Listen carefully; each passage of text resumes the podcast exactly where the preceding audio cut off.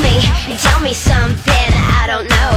Tell me, tell me something I don't know. Did you ever wonder where the phrase hands down comes from? Can't. Hands down, the best movie I've ever seen. Hands down, the best pizza I've ever had. Hands down, dot, Um, I dot, dot. Can't say that I've given it a lot of thought, but now you have me interested. Right. Okay. Well, it comes from horse racing. You Really? believe that? No. If a jockey was so far in the lead, he could drop his hands and loosen the reins.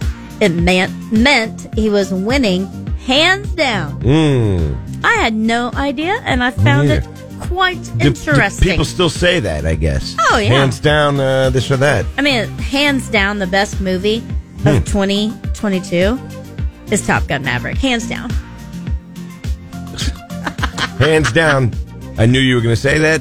Does that work? No, Okay. All right. So horse racing. hands down.